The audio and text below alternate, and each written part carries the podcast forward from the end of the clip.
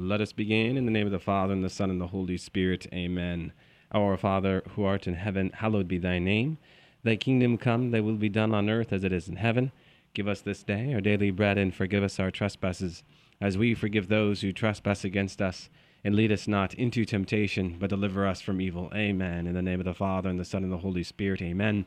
Well, welcome to another edition of Seeds of Truth. This is your host, Joe Holcraft, coming to you from KKXX Studios, Chico Life Radio 104.5 FM and AM 930. It is great to be with you another Thursday evening where we continue our reflections into the gospel text that we will hear this Sunday, this 30th Sunday in Ordinary Time, where we inch closer and closer to the end of the liturgical year. And as we do, we should be mindful of what we uh, mean to say when we use the phrase ordinary time, huh? especially in light of today's figure that comes to us, Bartimaeus.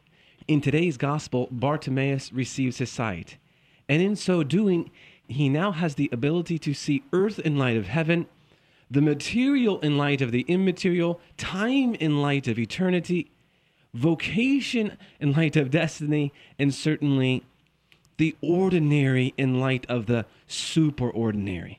So, in so many ways, we should enter into that whole mode of living as Bartimaeus saw 2,000 years ago. Because if we do that, our ordinary time will no longer be so ordinary, but superordinary. As we, like Bartimaeus, begin to see earth in light of heaven, the material in light of the immaterial, time in light of eternity, and vocation in light of destiny. This is really what lies at the heart of our biblical text this evening. And it really is a joy for me to be able to come to you this evening and reflect with you wherever you may be and however you may be accessing uh, this podcast if you're not hearing this on uh, Thursday, October 22nd. Huh? I know there are many listeners out there who are tuning in by way of podcast beyond just the uh, city and state borders here in Chico, California, but also outside the country. And it really is an honor for me to journey with you so as to better understand the Christian and Catholic faith, especially, especially on Thursdays as it comes to us from sacred scripture. My dear friends, any and everything we believe in as Christians and Catholics is rooted in sacred scripture. Every doctrine, at least in seed form, can be found in sacred scripture. So, um, all very important. If you have any questions, uh, thoughts, comments, observations about whatever you hear this evening or any evening, please do not hesitate to email me at jholljmj at yahoo.com or you can go to my website at joeholcraft.org and just hit the contact link button there and send your email on its way. I really do enjoy uh, your questions, uh, and I know they are many, so please uh, do not hesitate to send me whatever is on your heart. Okay, with that, let us get into the gospel text. We are in the Gospel of Mark, right? The Gospel of Mark, chapter 10, verses 46 to 52. Mark chapter 10, verses 46 to 52. And Jesus and his disciples came to Jericho. And as he was leaving Jericho with his disciples and a great multitude, Bartimaeus, a blind beggar, the son of Timaeus, was sitting by the roadside. And when he heard that it was Jesus of Nazareth, he began to cry out and say, Jesus, son of David, have mercy on me. And many rebuked him, telling him to be silent. But he cried out all the more, Son of David, have mercy on me. And Jesus stopped and said, Call him. And they called the blind man, saying to him, Take heart Rise, he is calling you. And throwing off his cloak, he sprang up and came to Jesus. And Jesus said to him, What do you want me to do for you? And the blind man said to him, Master, let me receive my sight. And Jesus said to him, Go your way, your faith has made you well. And immediately he received his sight and followed him on the way. Mm, beautiful. So here we have in today's reading Mark telling the story of our Lord's encounter with Bartimaeus, a blind man and a beggar, huh? We know that Jesus had made up to this point the long and arduous journey down the desert valley from Galilee in the north. We know that he was on his way to Jerusalem, which would have been, by the way, my friends, a daunting climb from an oasis on the desert floor to the hills of Judea. Sometimes we kind of forget about those practical things. And so, as Jesus passed through Jericho, we know that Bartimaeus heard the din of the crowd and knew that the chance of a lifetime was within his grasp. Bartimaeus was not about to miss this opportunity. And so, what did we read? But from the roadside he began to cry out, Jesus, son of David, have mercy on me. And what's so striking about this is that some people in Jesus' entourage were embarrassed to have this dirty, rude beggar bother the master. And they actually attempted to silence him. I mean, what would have they been embarrassed about, huh? Bartimaeus was simply trying to engage the culture around him and let the people know that he too had a right to see Jesus, huh? If individuals in the crowd had heard the rumors about our Lord's healing powers, Jesus' healing powers, wouldn't they be kind to this poor beggar and bring him to Jesus for healing? What's going on here? Something to think about, huh? How do we do that? As the story is told, Bartimaeus would not be denied, and neither would Jesus. As the shouts of the beggar reached his ears, what does Jesus do? He, he brushes aside the restraints of his disciples and he calls out to the blind man. And what does the blind man do? Bartimaeus threw off his cloak and drew near to that welcoming voice, which responded to his pleas with what question? What do you want me to do for you? What do you want me to do for you? Think about it. Here you have this poor blind man crying out, begging, and upon encountering our Lord, our Lord's question is, What do you want me to do for you? Should we not, like the blind man, go to our Lord, impoverished in spirit, clinging to him, crying out to him, Lord, have mercy on me? Oh, and how sweet it is to hear those words that Bartimaeus heard. What do you want me to do for you? He offers that same question to us, my friends. What is it that you want me to do for you? All we have to do is let him know, right? As Bartimaeus did. My teacher, let me see again.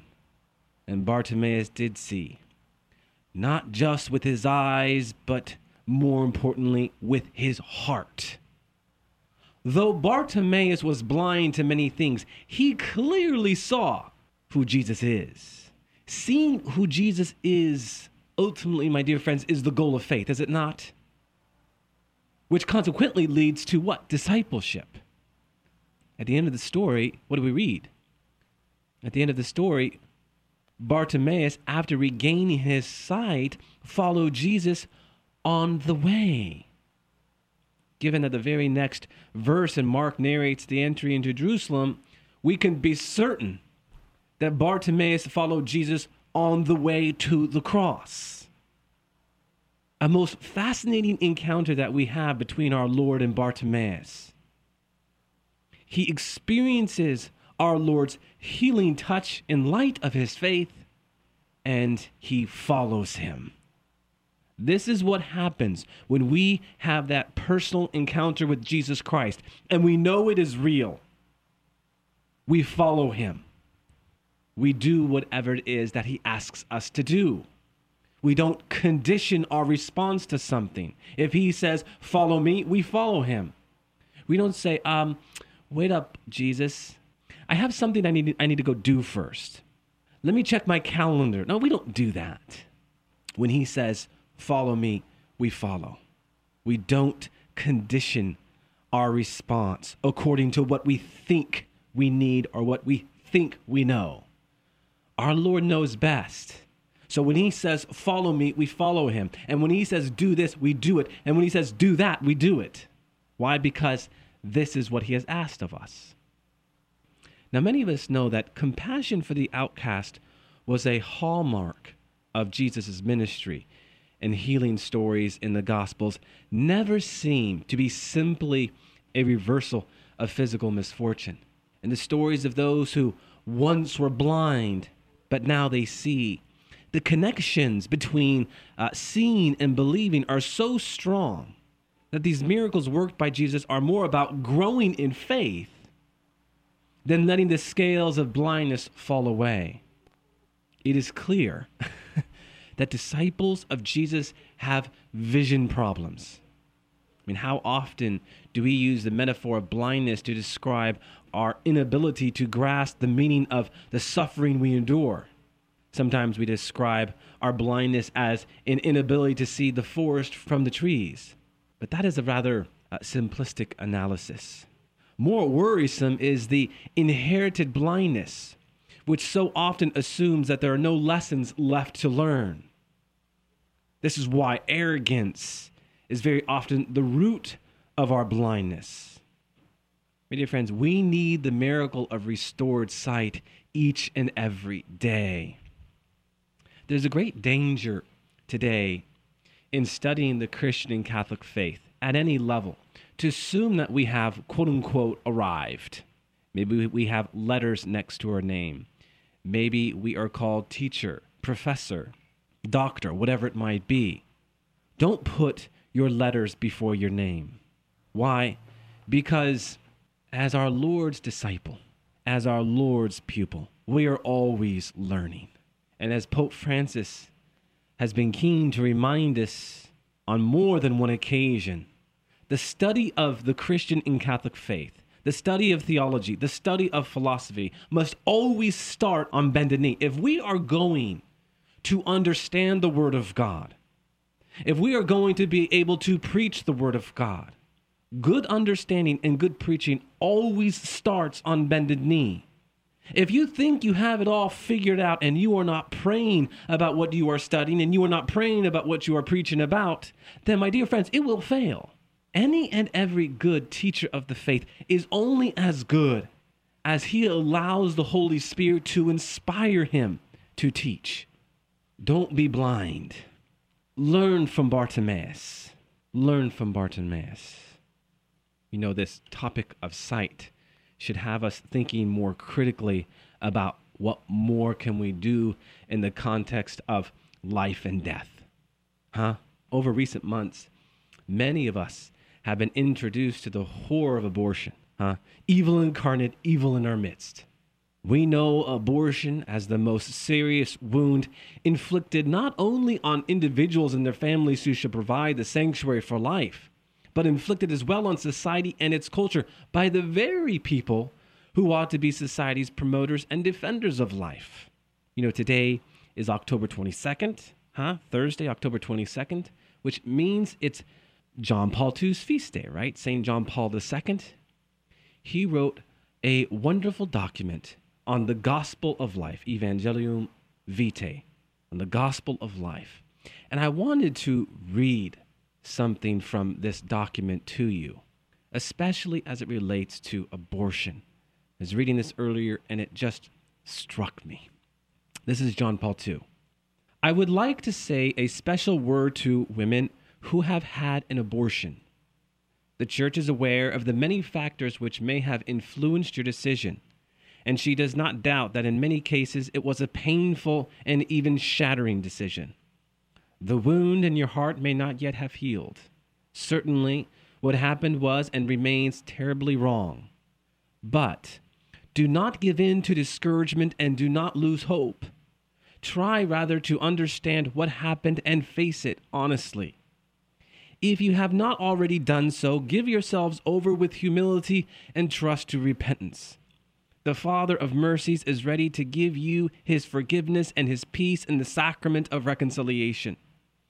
You will come to understand that nothing is definitely lost, and you will also be able to ask forgiveness from your child who is now living in the Lord. with the friendly and expert help and advice of other people, and as a result of your own painful experience, you can be among the most eloquent defenders of everyone's right to life. Through your commitment to life, whether by accepting the birth of other children or by welcoming and caring for those most in need of someone to be close to them, you will become promoters of a new way of looking at human life. Evangelium Vitae, paragraph 99. I read that and I was just moved deeply by it. My dear friends, there are thousands of little ones who will never have the chance to see as Bartimaeus saw here on earth. But be rest assured, they are crying out. Do we hear them? Worse yet, are we trying to silence them? Huh? What are we doing? You know, many of us have been recently moved because of these uh, videos that have been coming out. And hopefully, that movement, that stirring within, is leading to something. Maybe you are starting a prayer group. Maybe you are praying in front of uh, Planned Parenthood and or other abortion clinics. Maybe you are speaking now on this topic of abortion, this topic of being pro life, this topic of seeing earth in light of heaven, the material in light of the immaterial, time in light of eternity, and vocation in light of destiny. Maybe now you are talking about the importance of what it means to be pro life.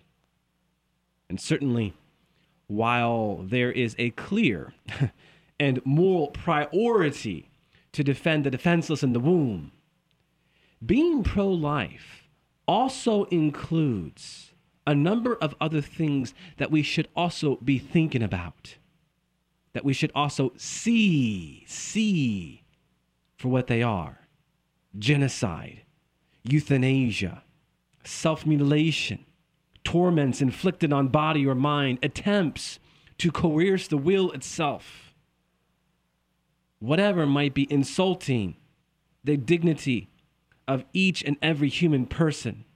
Maybe subhuman living conditions, arbitrary imprisonment, prostitution, the selling of women and children. We can go on and on. Are we seeing things for what they are versus what they are not? Again, to defend the defenseless in the womb, yes, there is a priority there, and be clear on that especially in light of the thousands and thousands that are being aborted every day. But we must also see the importance of being pro life beyond the womb. Why? Because there is chaos, destruction everywhere around us.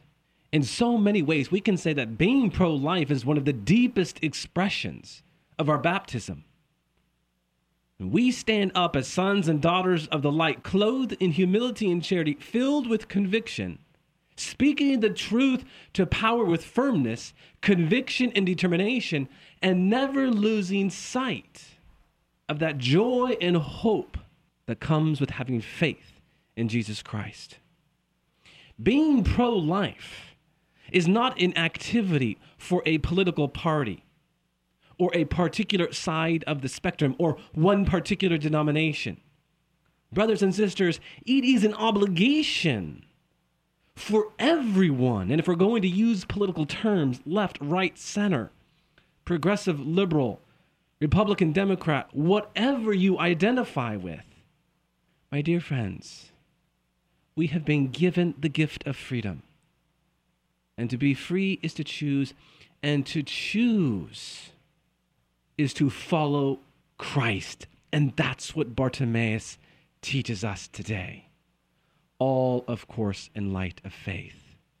If we are pro life, we must engage the culture around us and see others as Jesus does. And we must love them to life, even those who are opposed to us. Even those who are opposed to us. Right? take that one person that you find so difficult to be around And that's the person Jesus is calling you to love. Wow, don't do that, Joe. That's too hard. That's too difficult. That's the person that Jesus is calling you to love. Or maybe it's a person that you wouldn't typically be around, but it's just a figure that you don't agree with, a political figure you don't agree with, or an actor or actress for one reason or another that disgusts you. I don't know. But that's the person that God is calling you to love. Why? Because again, love is unconditional. Unconditional love, my dear friends, is simply a love that is not conditioned to what we think. Love means to will the good of the other. And willing the good of the other means that we will do whatever it takes to will the good for that person. Okay, now, as we recognize the things that blind us from the Lord and the things that paralyze us from effective action, let us never cease begging the Lord to heal us, that we, like Bartimaeus, may say, Lord, I want to see.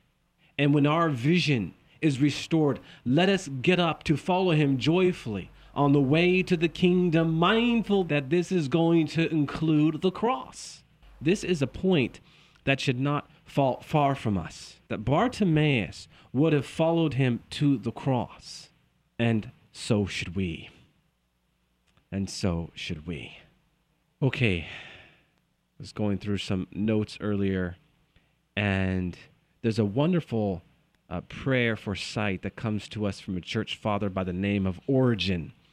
If you have been following Monday evening's program, The Great Christian Thinkers, uh, we talked about him some months ago. Origen, he is a great uh, scholar of biblical theology and he spent a lot of time reflecting into the Gospels. And in his writings, you find these inspired prayers. Well, this is his prayer for sight, and we will go ahead and close with this prayer uh, from Origen. In the name of the Father, and the Son, and the Holy Spirit. Amen. May the Lord Jesus touch our eyes as he did those of the blind.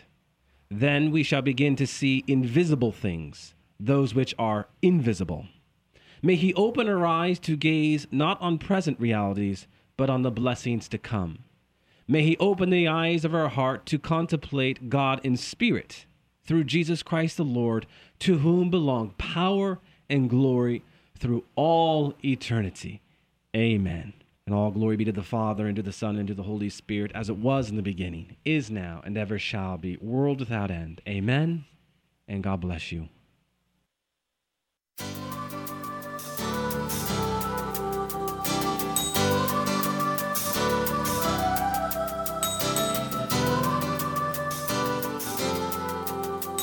Thanks for listening to Seeds of Truth, heard every evening Monday through Friday at 5:30 here on KKXX. If you'd like to hear this program or find out how you can help support Seeds of Truth, the website is joeholcraft.org.